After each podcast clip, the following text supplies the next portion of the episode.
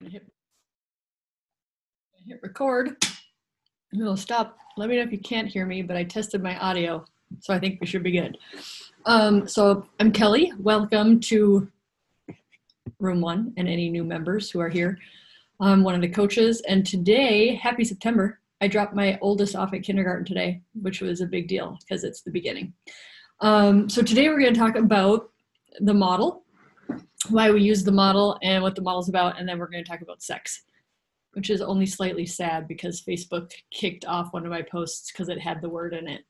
So here's to here's to Facebook seeing what you're doing. Um, so the model is fantastic for surgeons because surgeons really like templates we like flow charts we like just kind of plug and play stuff um, and i think that's why me and amy and jess really gravitate towards the model. The model is taught by brooke castillo in the life coach school. So it's not something we invented.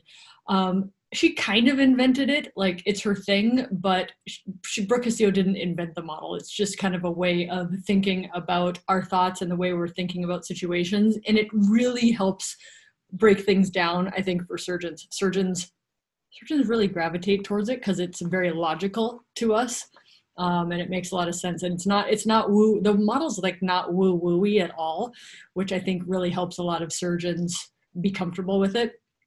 Because even I like at even at this point in my mindfulness groundedness career, like don't always love the woo wooey. Um, so the model for this is an intro to the model, and then we're also going to talk about sex. And what I want you guys to do is type in like questions you have or where you're stuck. Um, and I'm happy to bring you on for coaching uh, also if you want to be brought on. So, like, raise your hand or type in, like, yes, you want to get in coaching because I will make room for that.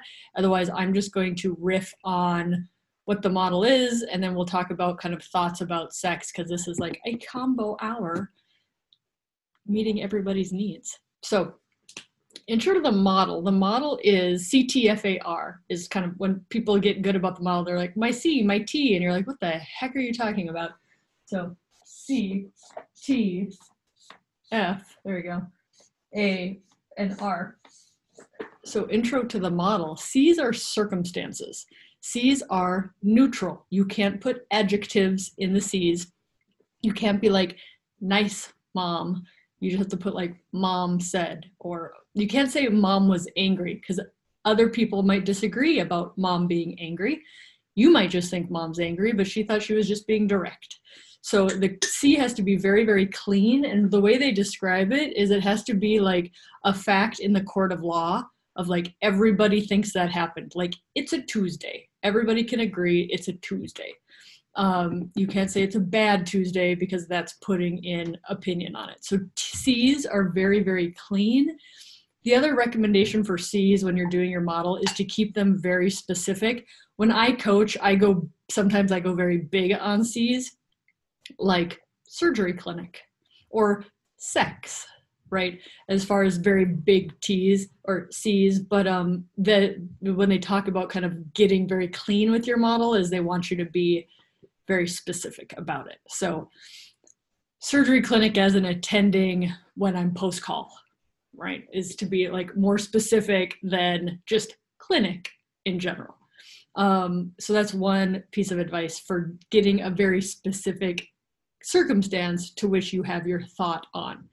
And then the thing, so T is thought, and thought is they want you to have one sentence.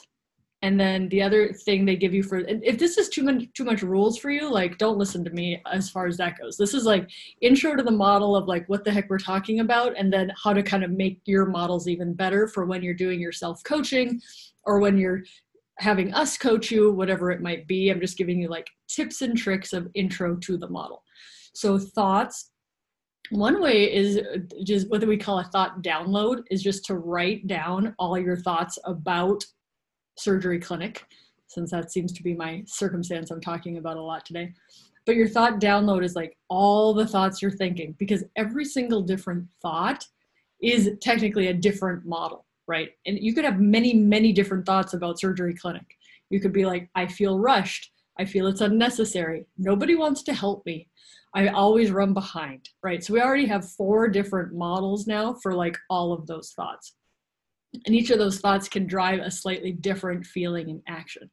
So we don't put all of our thoughts in the T line. We pick one or we pick the like truest one or the one that feels most stuck.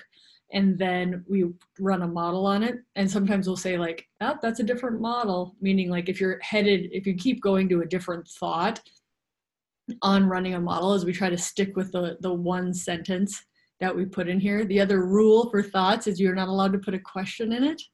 Um, think of a question. Oh, so if you did like a C of like my career, and then you did a T of I don't know what to do, right? Is like that doesn't that doesn't get you anywhere productive, right? Because you're like spinning and I don't know what to do. So usually a coach would be like, what if you did know what to do? And then you put that thought in there of like you answer it. Like you do know what to do, you're just spinning in agony of not knowing what to do. So can't put questions in the T's, or if you're going to put a, try to put a question in there, you have to answer it and the answered uh, question. So it has to be a declarative sentence, goes in the thought line. So get very specific with your T. Um, keep the emotions out of your C. Get very specific or one sentence. They, they don't even want you to do like run on sentences because if you're like, clinic takes a lot of time and nobody helps me, those can lead to two different like feelings and actions. So it's like be very specific with your T. When, and you can get all those T's out when we do the thought download. When a coach is like, tell me more about clinic. What else is going on when you think about clinic? Is like getting out all of those thoughts, that thought download for it. So one phrase in the thought line.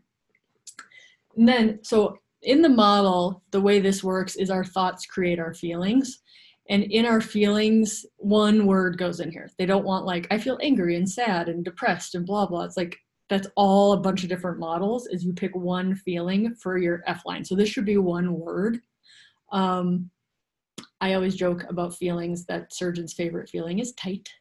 We also like to feel angry a lot.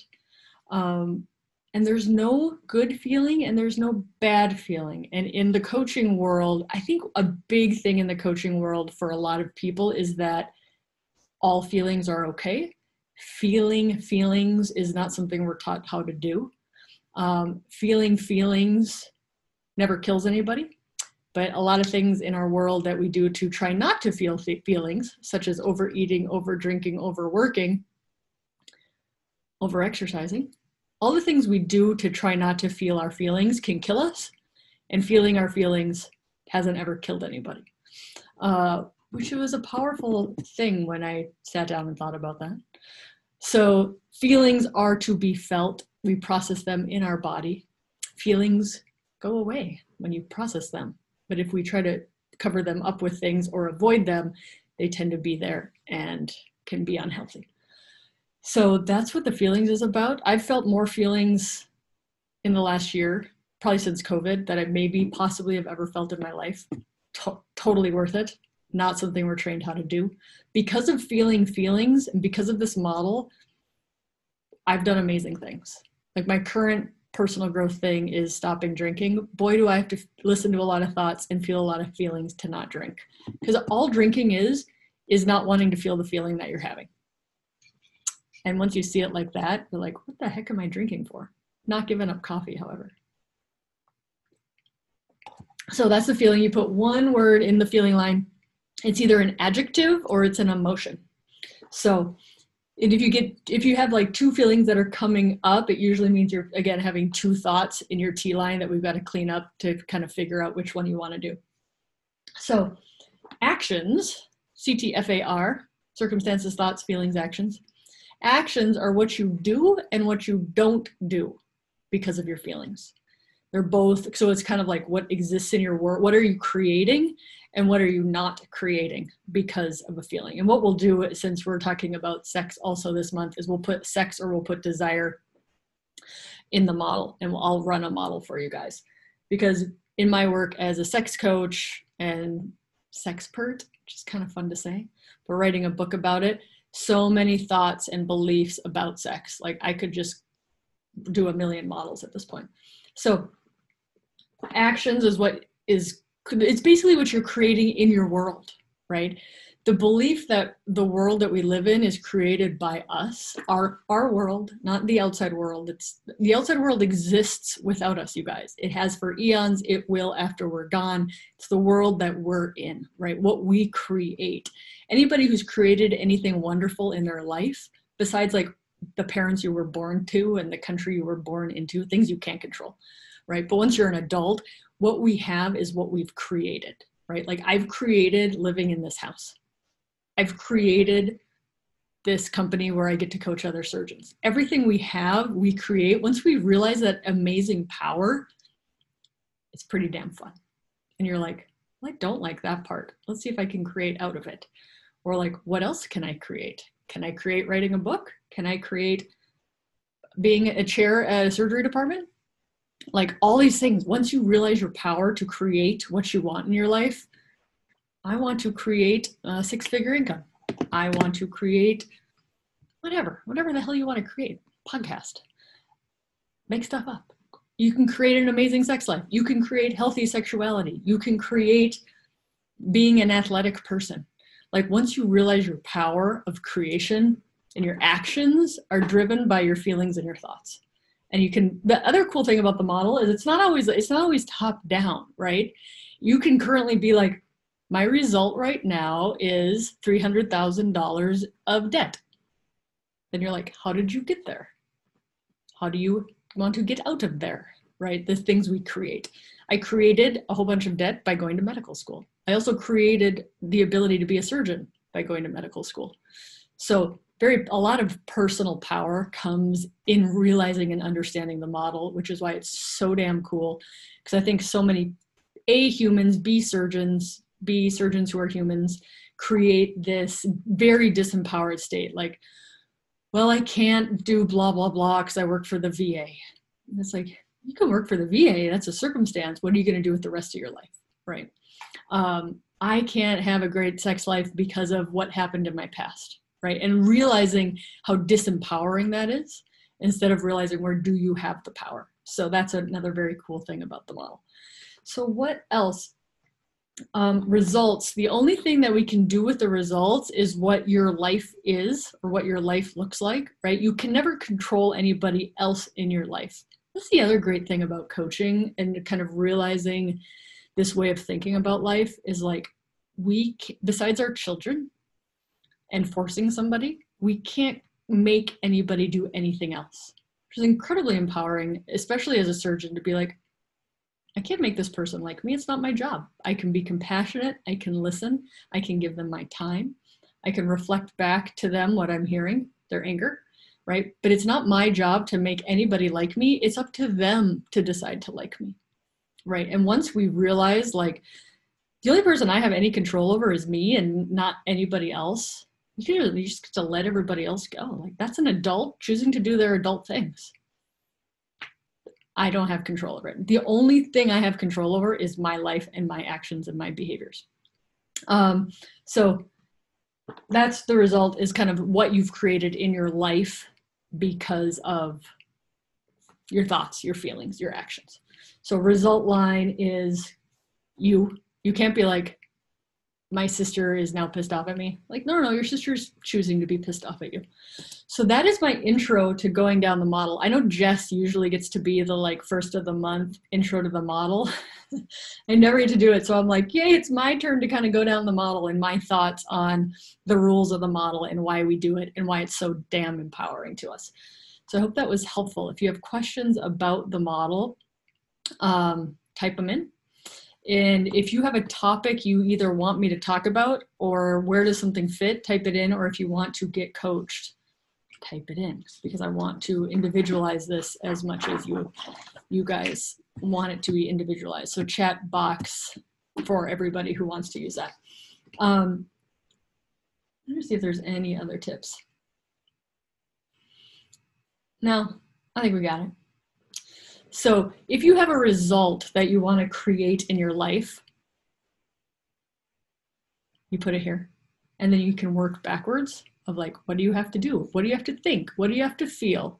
Circumstance can kind of be neutral as, as far as creating results. So again, you can start anywhere like feeling, you can put anxious. And you can be like, okay, well, what am I thinking that's making me feel anxious? Right? Or action can be like overeating, over drinking, not being able to say no to alcohol. Right? That's what you're doing.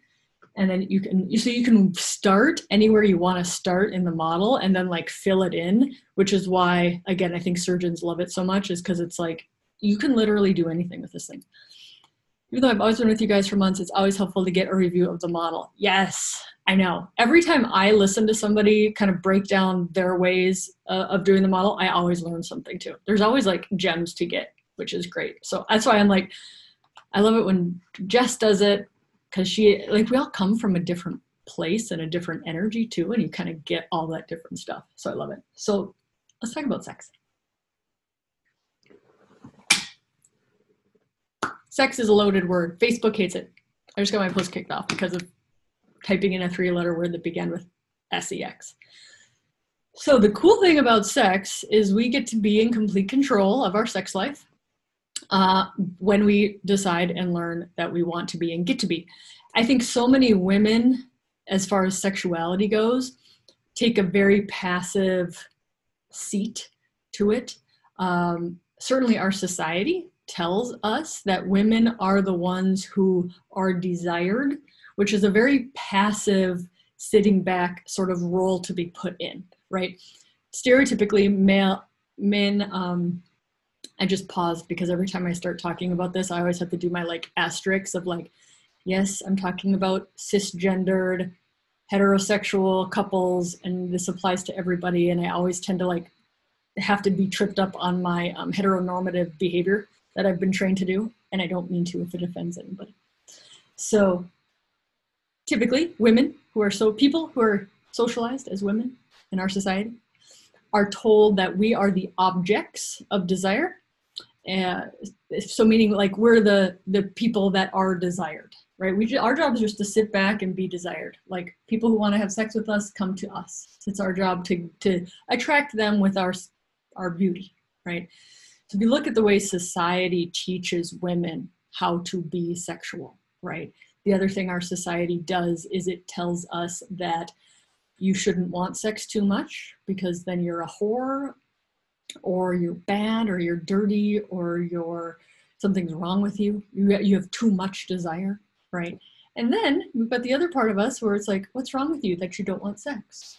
and you're like well look at what society tells women that they are if they desire sex it's not in a it's not a positive thing that society tells us we are if we don't want sex and then we are here saying how come i don't want sex we're like well we never told you it was okay to want sex. Remember the men are the ones who are supposed to want sex in our society. They're the desirers. They're the active participant. They're the ones who go and get it. They're the ones who go seek it out right? So if you just look at sexual normative roles in our society, I think it really helps women realize like, how did we get here? Oh, because I was told a whole bunch of sex, what we call sex negative thinking. Um, whether it's sex ed, right? Sex leads to disease and pregnancy, which is bad. Um, you know, bad things will happen to you if you get pregnant too soon, right? Sex is saved for marriage.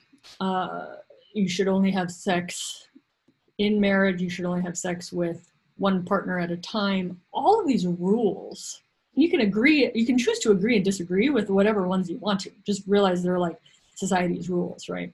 And if they work for you, fantastic. If you're like, yes, I'm perfectly happy in my long term monogamous relationship, like, awesome, fantastic.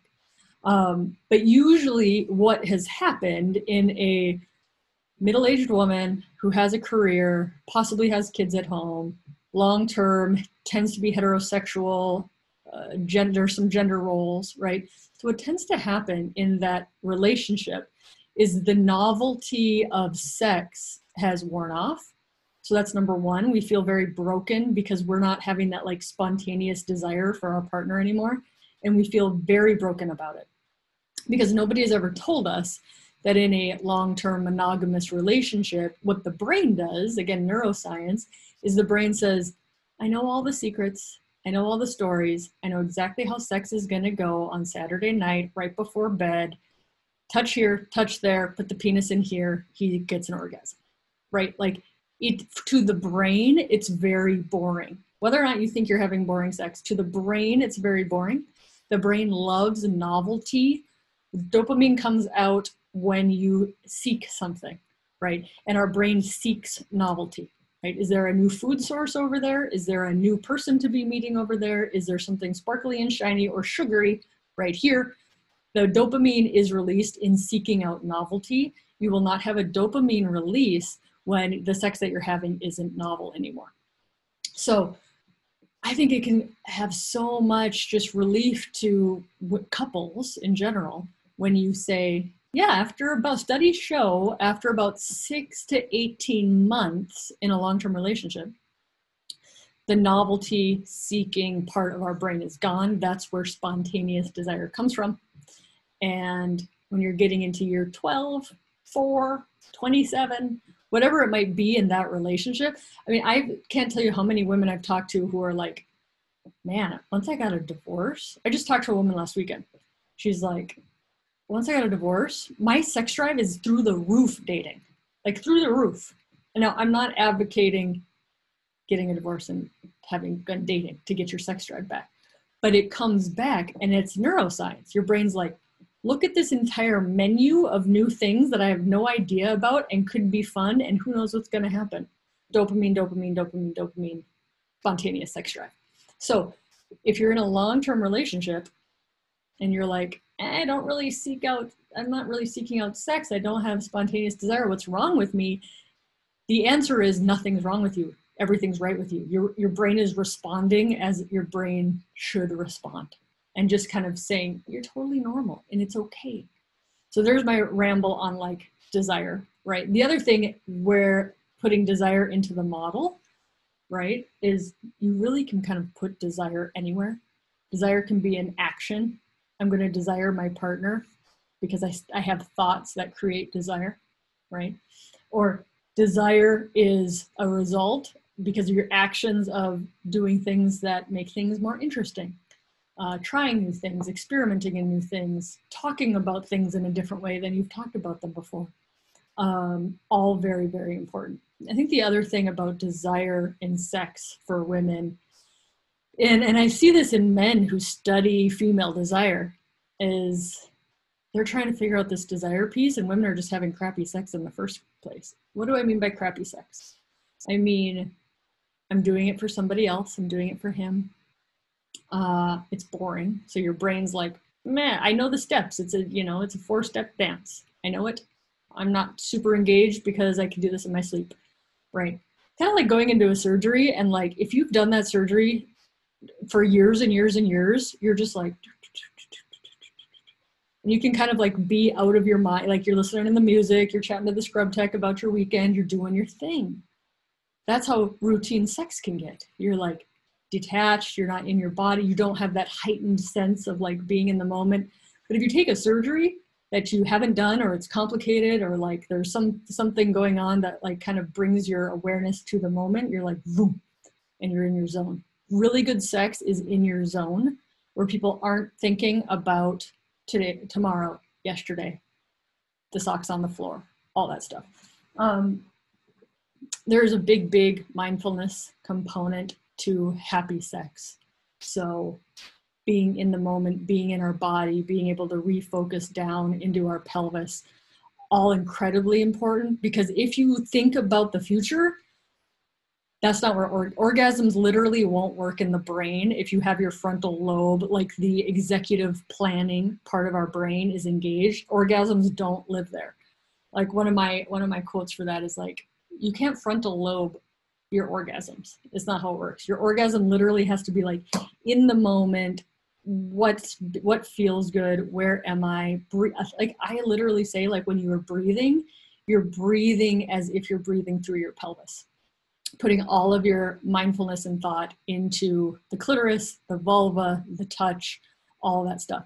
And I think also what happens is when women go through like routine should sex a lot. They're like, yeah, just do it for you, like get it over with. He he needs it before I go to bed, right? They actually learn and teach themselves to dissociate pleasure from things that are help happening in my pelvis.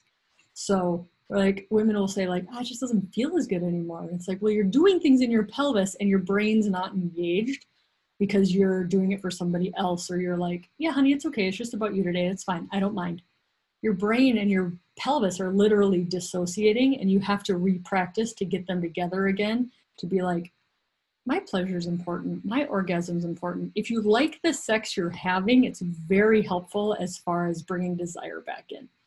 So, what I want to hear from you is is this making sense? Are you happy I'm talking about it? Is there a topic about this that you know that you're curious about, but I haven't touched on yet? Um, because today is just really all about female sexual function, desire, normalizing responsive desire. Responsive desire is the lion's share of female desire. Not when we're 18 and we have like super strong testosterone going on and it's all novel and whether it's boys or girls whatever our sexual interest is is new and exciting and unknown and you're not really great at sex yet like that's where spontaneous desire comes from. That's that novelty of the brain combined with testosterone. So when a woman has a full-time job that's stressful that disrupts her sleep sleep is so important for a happy happy healthy sex life. They've done studies on shift workers and kind of how sex drive plummets in shift workers. Like surgeons are no different than that. And it really goes into, again, self care of if we're using alcohol, if we are sleeping poorly, if we never quiet that sympathetic nervous system, that cortisol, that's go, go, go, go, go, we're not going to be able to get down to where pleasure and orgasm is. Even once we deal with all this crap of society telling us, like, don't like sex too much. And what society tells men is not good for them either, right? Society tells men that they should always be desirous, that they should always want to have sex. That hurts them too because turns out they don't always, like, they're tired and they have full time jobs and they have body health issues too so men have nobody has like the best deal of this but i i'm biased i think men do have a better go because our society is really focused on the male experience of sex um, so it's probably not as rough for them as it is for women but it's for men who have a more responsive desire uh, that kind of body or not that kind of society shooting on them telling them they should always desire, they should always be ready, you should always be able to get an erection like that. Like that's very damaging to them as well. So nobody gets through this unscathed. Um, so let's talk about responsive desire for a second. Responsive desire, again, the normal, especially as we age, our hormones change, we're in committed long-term relationships, our uh, we've got a job, we've got all this cognitive stuff that we're doing. Again, cognitive frontal lobe is not great for sex you really have to turn it off. That's one reason why alcohol in small amounts, and again, I'm always careful. I'm not saying have alcohol to have great sex, but I want to explain why a lot of people use alcohol to get into the moment with sex because it's cool how it works with the brain. Um, and this is me like not advocating it, but it's cool stuff. So what alcohol does is it literally makes us myopic and narrows our focus of attention. And you don't care about yesterday, which is why it's nice when you had a stressful yesterday, you dose yourself with some alcohol, you care about it less, right? So it's the drug of alcohol, it's how it works.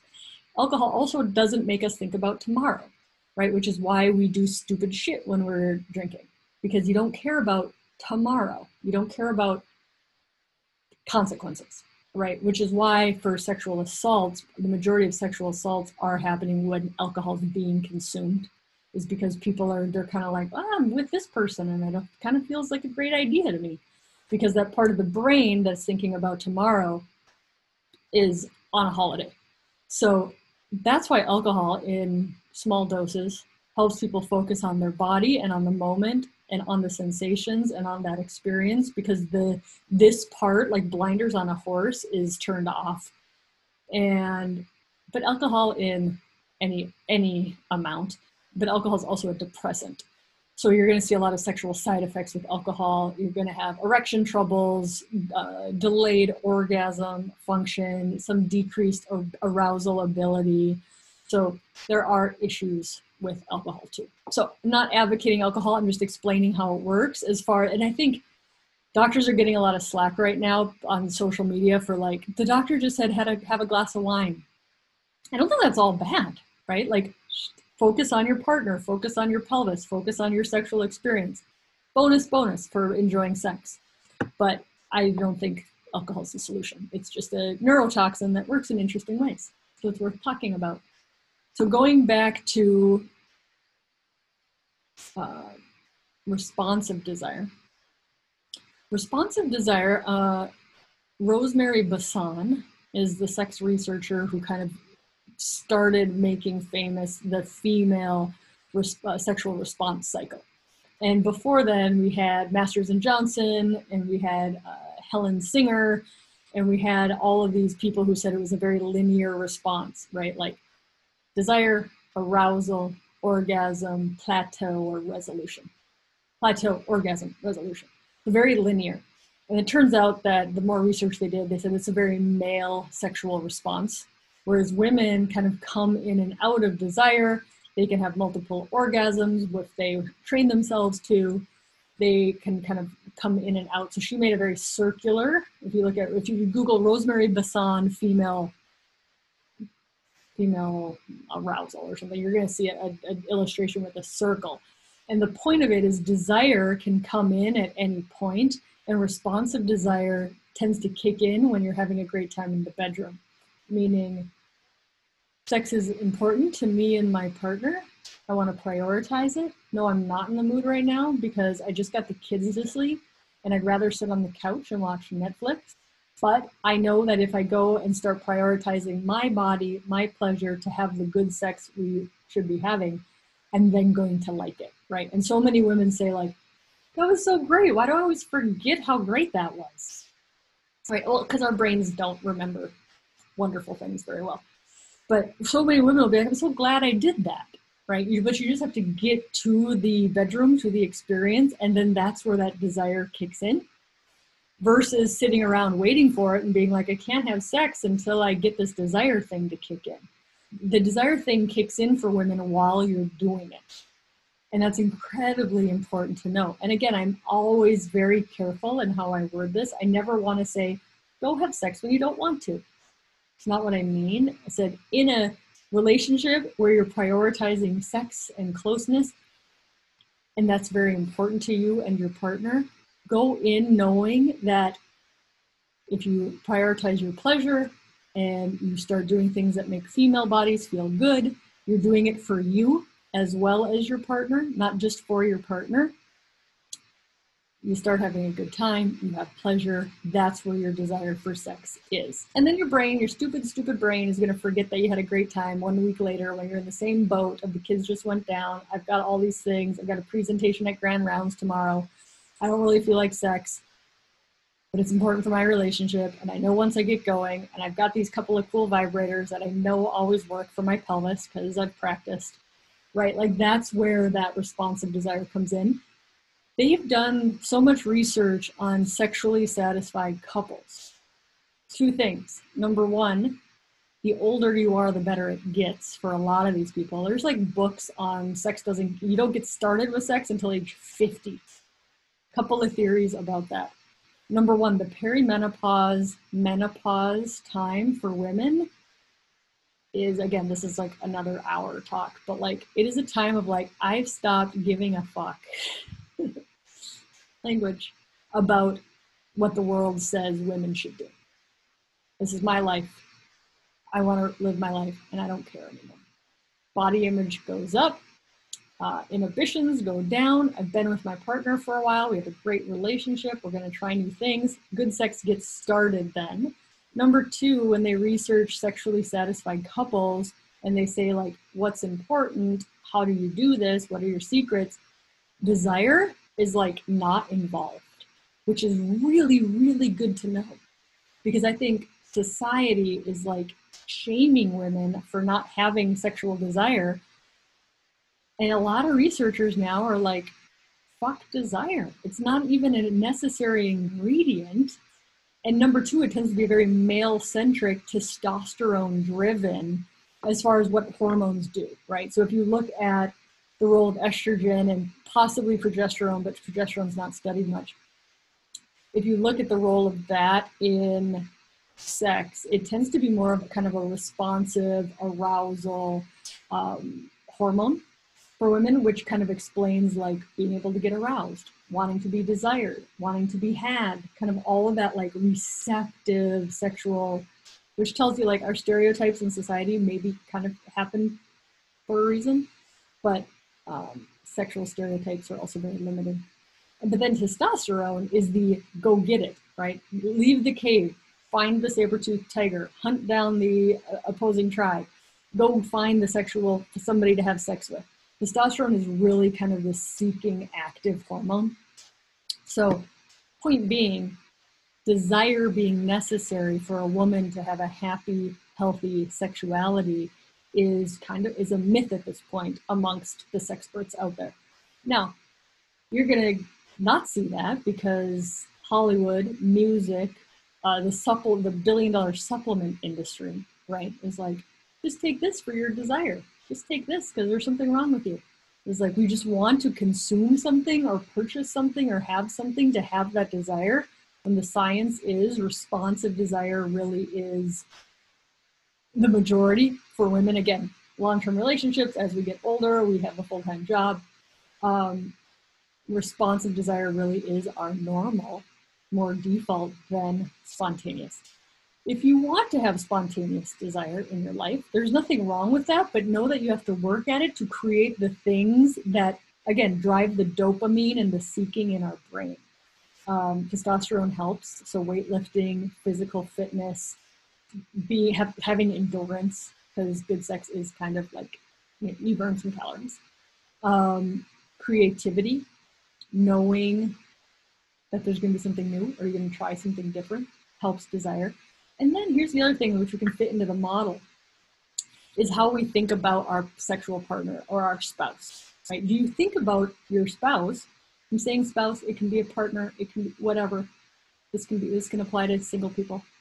Um, because it has to do with body image too, right? Do you think of yourself as a sexual person?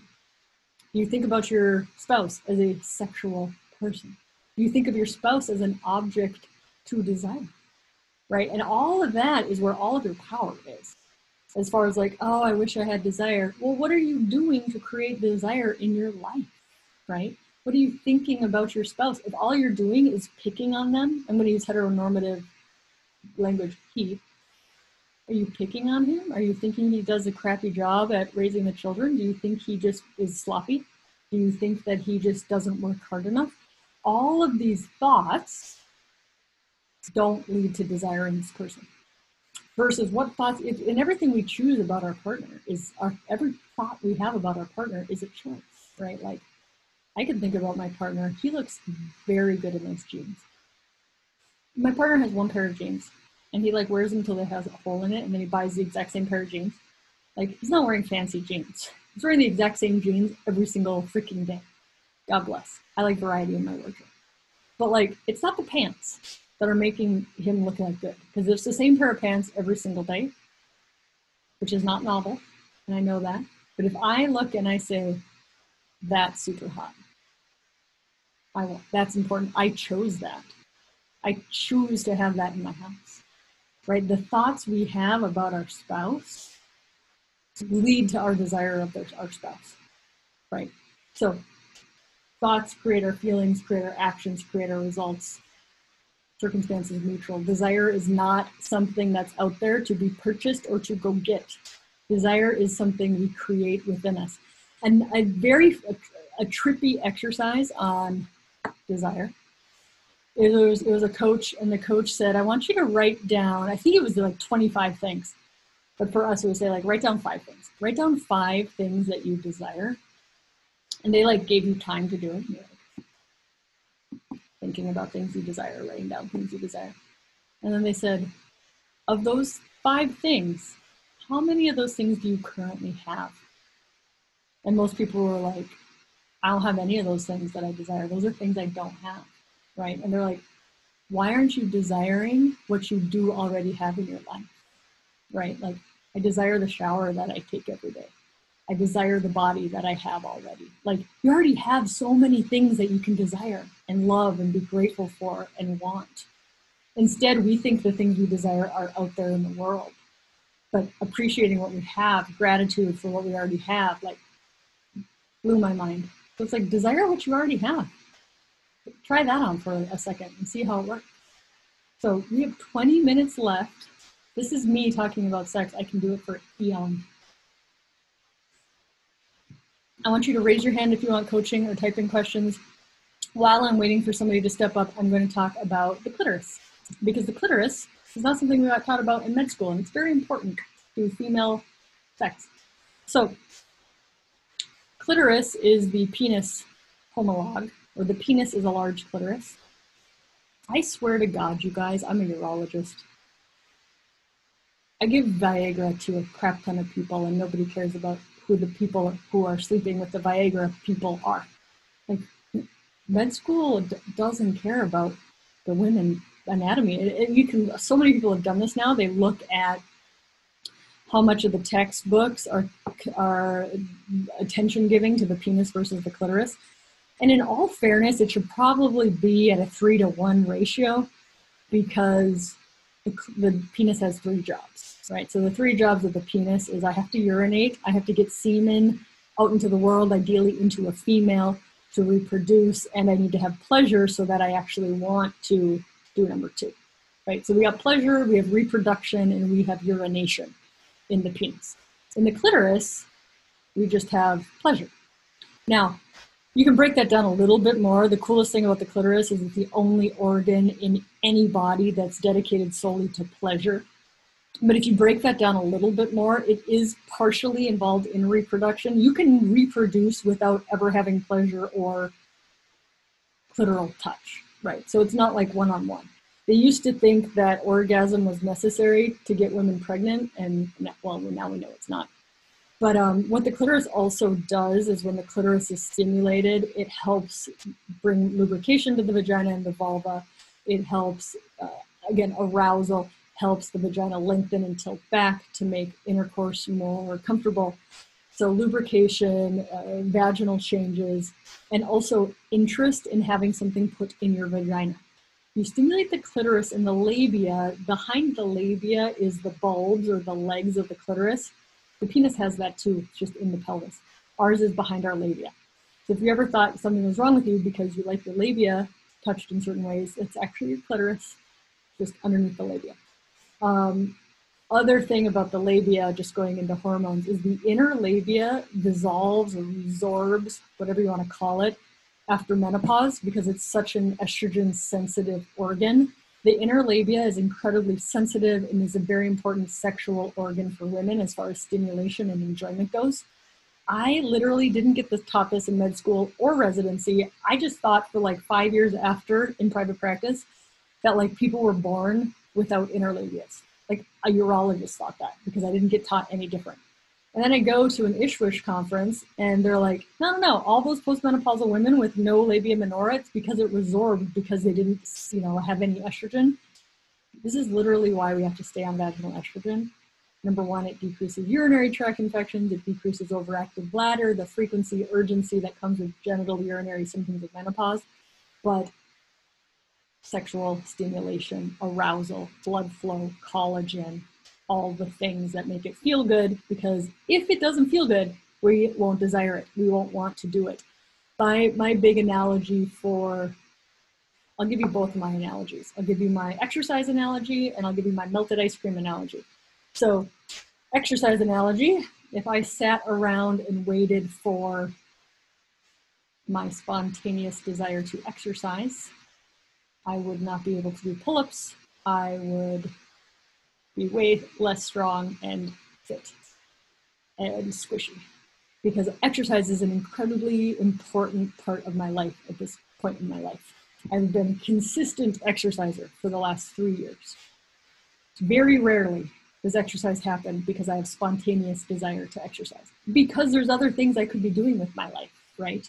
Including just sitting around or spending time with my kids or whatever.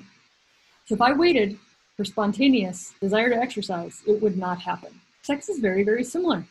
If we wait for spontaneous desire to say, sexual activity with my partner is incredibly important to my marriage and the health and continuation of this bond I have with this other human. We waited around for the spontaneity to happen, or we tried to like purchase the product or take the hormone and we don't deal with all of our thoughts and society's crap that teaches us that we shouldn't prioritize our pleasure it's it's more about his orgasm than ours right like all the stuff that like makes it enjoyable but makes you just you just need to show up and start figuring out what works for you guys um, so that's my spontaneous desire exercise analogy and then my melted ice cream analogy is i love Haagen-Dazs mint chip. I can literally down a pint in a day, but I make it go two days because then I don't feel super bad. It's like 990 calories a pint. Here go back to me exercising. So love mint chocolate chip Haagen-Dazs ice cream. Love it. If you gave it to me melted, I would not love it. I wouldn't eat it. I don't care if it's in a fancy bowl or you put sprinkles on it. If it's melted, I don't want it.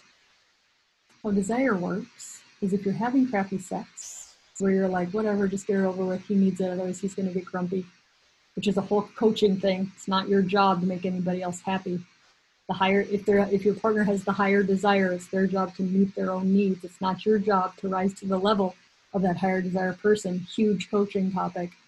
But if you have melted ice cream as your dessert, you're not going to want to eat it. You've got to figure out how to make it the ice cream that you want to eat, right? And a lot of that involves prioritizing the clitoris, the labia, all the external structures before any penetration happens. My joke for a lot of women is if it's not an eight, don't penetrate. The vaginal penetration comes after you get yours. If you enjoy it as part of it, great. I'm not saying don't do it, but I'm saying for the majority of women, what we know, 80% of women will not have orgasms with penis and vagina sex. Does that have my clitoris book here? No. Um, book club with Laurie Mintz into September, Becoming Cliterate. Very fast read, you guys, super fast read. Um, so I highly recommend it. September 26th, 7 a.m. Pacific Standard Time, plugging the book club Becoming Cliterate. She talks a lot about society's crap on prioritizing male orgasm over female orgasm. She talks a lot about the orgasmic inequality that happens. And if you look at any relationship, heterosexual, homosexual, male, male, female, female, all the different iterations, the heterosexual male female orgasm gap is the biggest of all of them.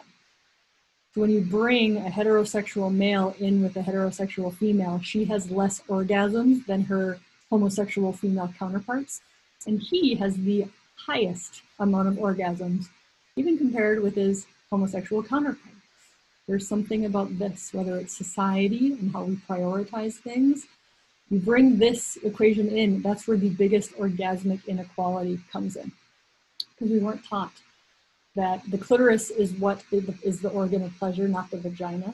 Men don't know that, women don't know that. Um, and how to prioritize that so the woman actually enjoys sex, looks forward to sex, knows that sex is something for a part of her healthy life and is not something that is an obligation. Um, so know, I'll just try to, I'll try, I'll do a common model on sex just so you guys can see how this fits in.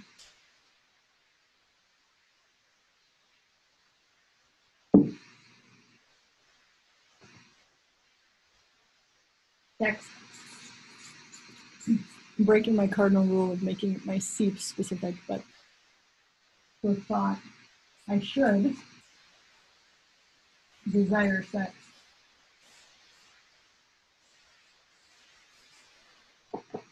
My first rule again of the model is if you ever put a should in your thought, don't be surprised that your results aren't what you want them to be. Because should is a very shaming, like, I don't want to, but society says I should. Like, eating eight, eight vegetables a day for me, that's a should.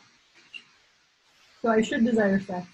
Feeling burdened.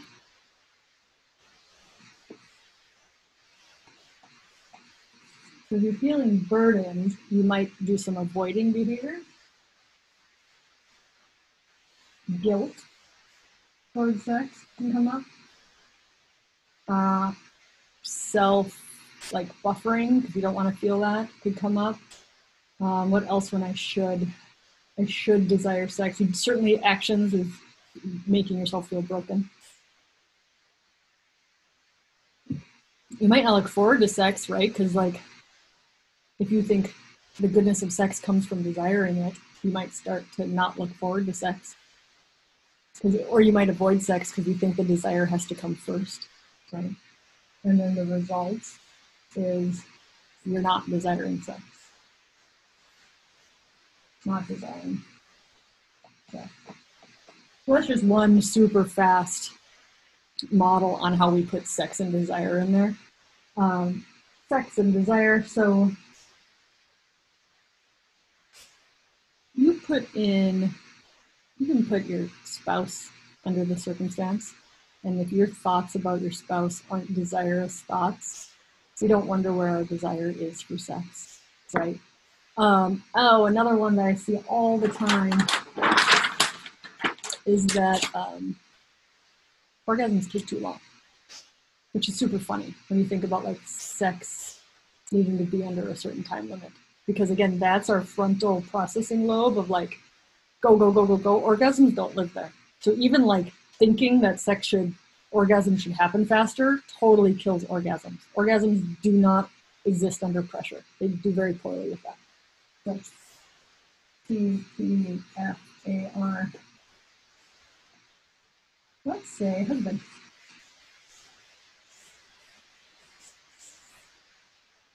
What do we think about our husband that causes bad desire? He, I think a common one. Uh, husband, he's not doing it right.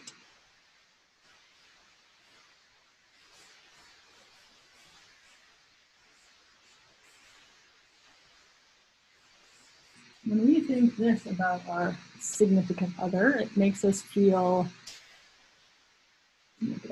he's not doing it right. Makes me feel tight. Favorite surgeon feeling. Uh, makes me feel tight. Makes me feel entitled to a husband that should be doing it right. Um, right, that's good. The other thing about tight is orgasms don't live in tight bodies. You have to have parasympathetic, relaxed body. And if your body's like, no, I gotta fix talk about it. So tight uh, actions of that is tension, conflict between the between the spouses. Um, maybe when you're communicating, if you think he's not doing it right, you're kind of like entitled to fix it, maybe a little bit. So certainly the result is not is not leading to desire in your spouse. So when we're talking about the context of sex, right? I wouldn't I wouldn't say like no interest in having sex if somebody was talking to me about this model in a different format, right? But if I was if somebody because a lot of women will do this. And again, I think it's society telling us that like we're the passive, right? Is like he doesn't give me an orgasm, right? So that would be like he's not doing it right keep in mind they didn't go to any like secret sex secret school that like the women didn't get and they don't even own our body parts so the fact that like and they watch the same hollywood movies that we do where it's like hot and heavy penis goes in the vagina it ends in one minute men didn't learn either how to please women so like it's not their fault at all but if you think like oh i just i don't enjoy sex because he doesn't give me an orgasm it's such a passive way to have a sex life right? Because you're dependent upon somebody else trying to figure out your equipment. They don't even own the equipment. You haven't given them any feedback about the equipment because maybe you haven't taken the time to figure out your own equipment. So the, the thoughts we think about them and kind of their job in giving us pleasure versus our, the pleasure is ours to be shared with that person just puts a whole bunch of different energy on your power to enjoy and cultivate and create the sex life that you want to have. So, totally coachable. Sex is completely able to put in the model. Um, oh, we'll do one more in my five minutes left. I'm going to put the result of a happy sex life, and we'll we'll we'll show the model how it works backwards. So, result, good sex life.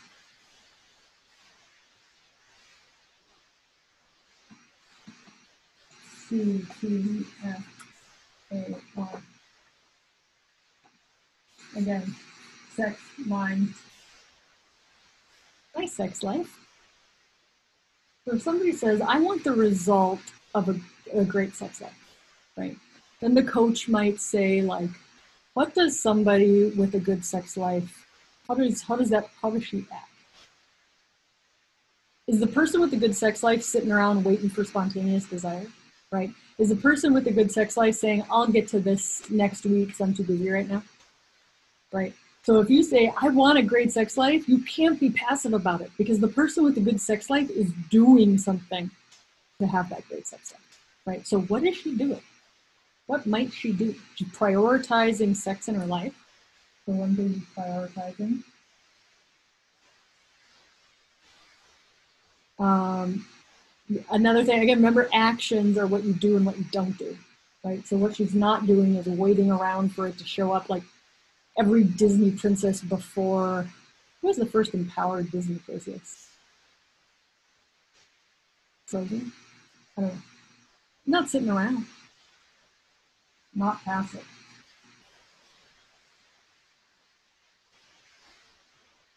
Uh, another thing is she's probably curious. Probably tries new things.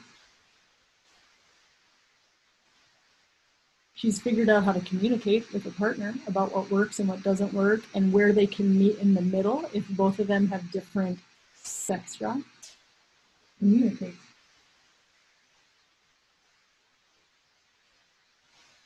I would say like empowerment or owning owning her sexuality. Her sexuality is hers because if she thinks it's somebody else's job or some product or some whatever, it's not hers. Right? It's not her sex life that is great.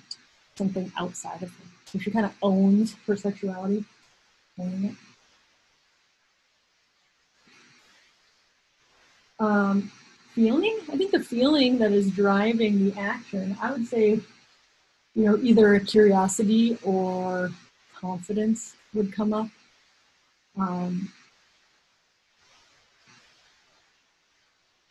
probably, I would say, oh, I, I like the confident one because confidence, I think, drive, drives a lot of positive actions. Let's see. And again, I'm filling in kind of my own model here. Yours might look different than this. There's not one right way to do it. But you can be like, I need the feeling of confidence to be able to communicate because communication is vulnerability, right? I need the feeling of confidence to say, I'm going to prioritize this. I'm going to make the, I'm going to be in the driver's seat, right? And so the thought on, on my sex, my thought is my sex life is mine. I think that thought drives a lot of confidence to go forth and to, to do things. So my friends, my surgeons, that was me talking for an hour about the model, about sex, and about putting sex in the model. So thank you so much for showing up. I'll post this. Feel free to DM me or post anything in the Room One Facebook group if you have any questions about this. I love you guys for showing up. You're rock stars. Until next time.